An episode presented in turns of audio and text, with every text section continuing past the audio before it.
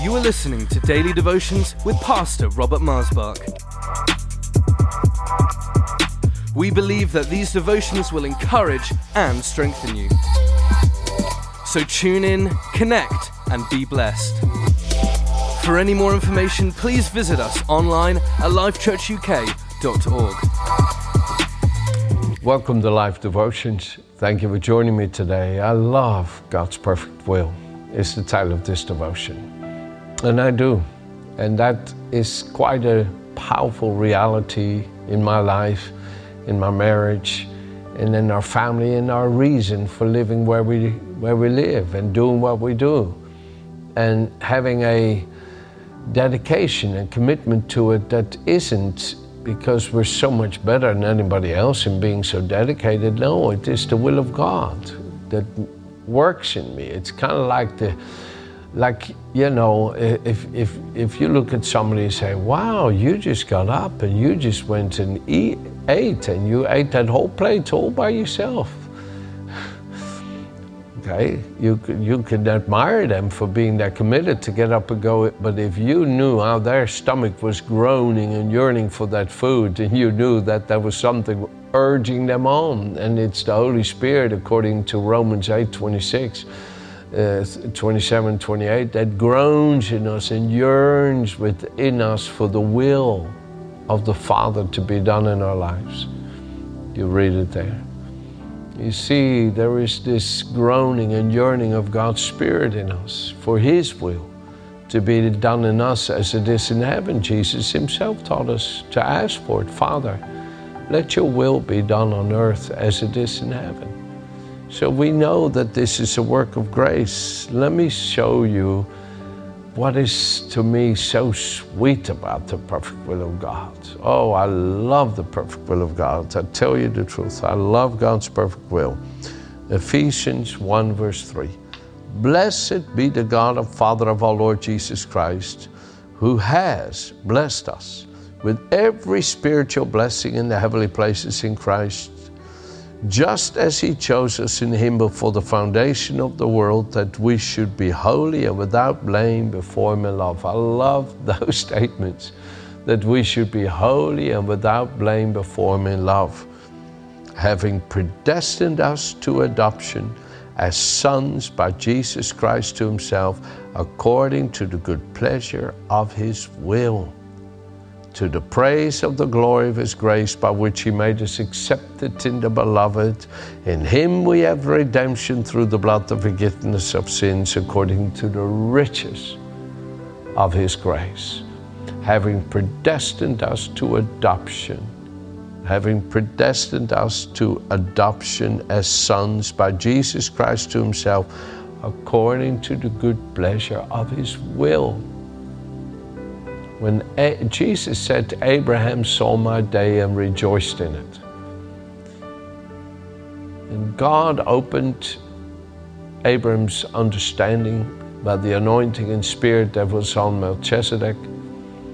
And then he saw many sons brought to glory. He saw the sons of all of being given new birth into communion with the Father in heaven, like the stars of heaven, earthly sons become heavenly sons. The sand by the seashore speaks of the earthly birth, enjoying the heavenly birth as the stars of heaven. And Abraham had that vision, and Jesus said, Abraham saw what the Father would accomplish through me, and he rejoiced in what the Father would accomplish through me.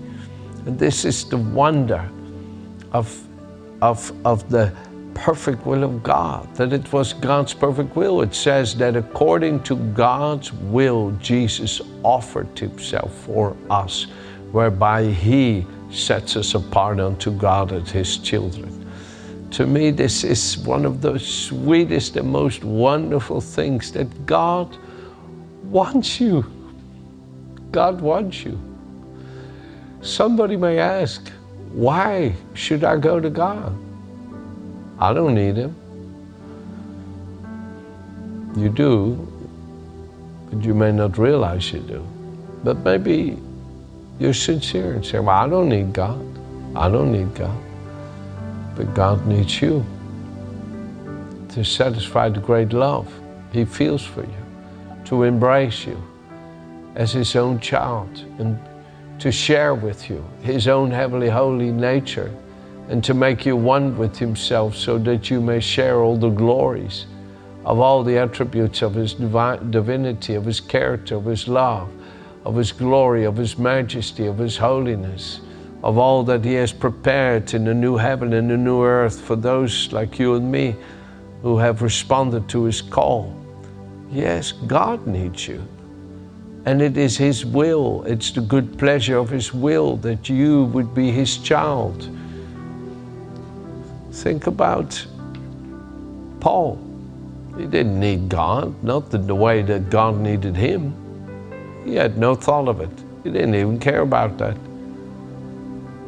And then, when Jesus met him, He said, when the love and kindness of God appeared unto me, not by any work of righteousness I did, surely not, but by His mercy He saved me, by giving me a new birth by His indwelling nature, His indwelling spirit.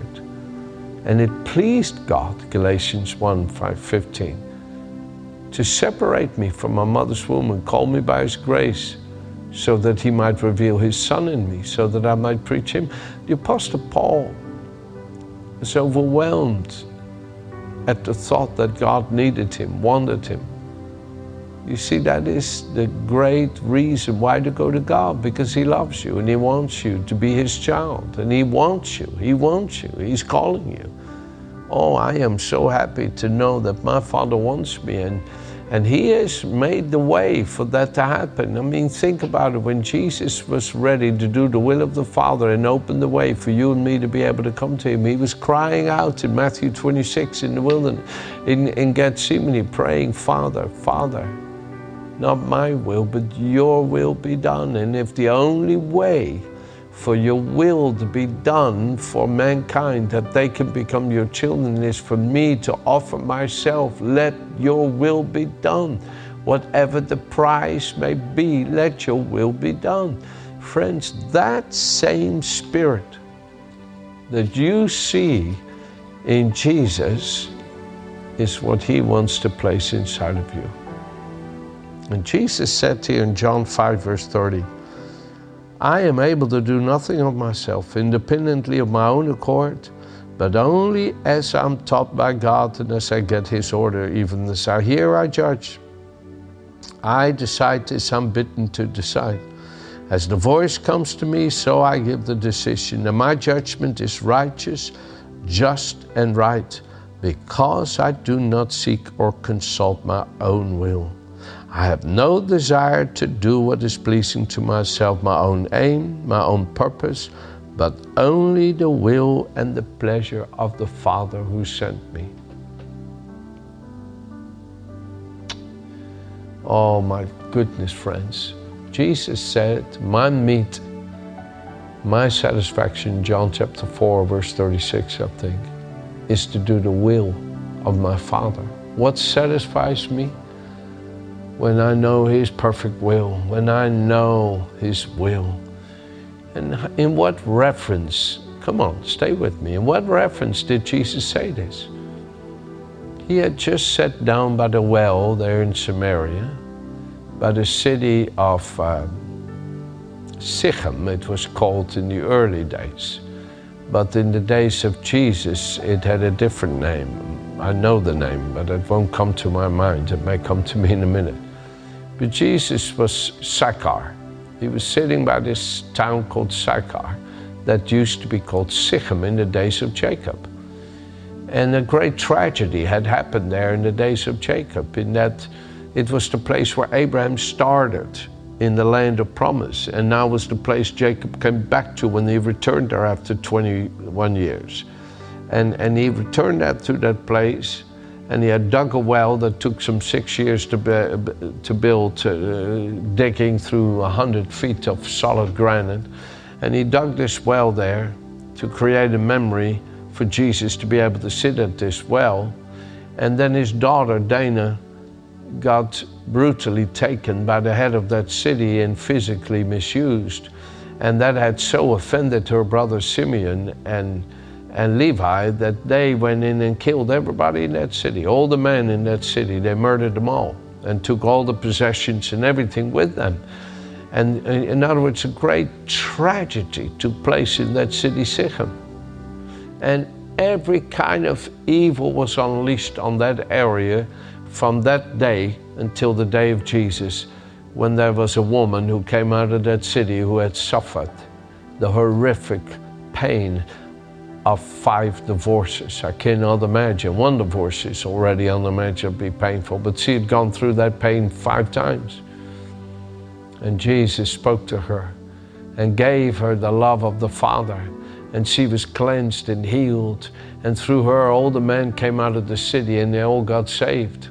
They all got saved as they met Jesus. Through one woman, all the men died. Now through one woman, all the men lived in that city. It shows you how God can turn things around. And Jesus had seen the will of the Father for that woman to not just receive his love, but to share his love. The woman who had so suffered with the betrayal of love. Come on, have you suffered with the betrayal of love? Have you been left behind as worthless? You've been left by a husband, by a wife, by children, by mom or dad, by brother or sister, and you've suffered the pain of loss, and it's been so hard to shake that pain.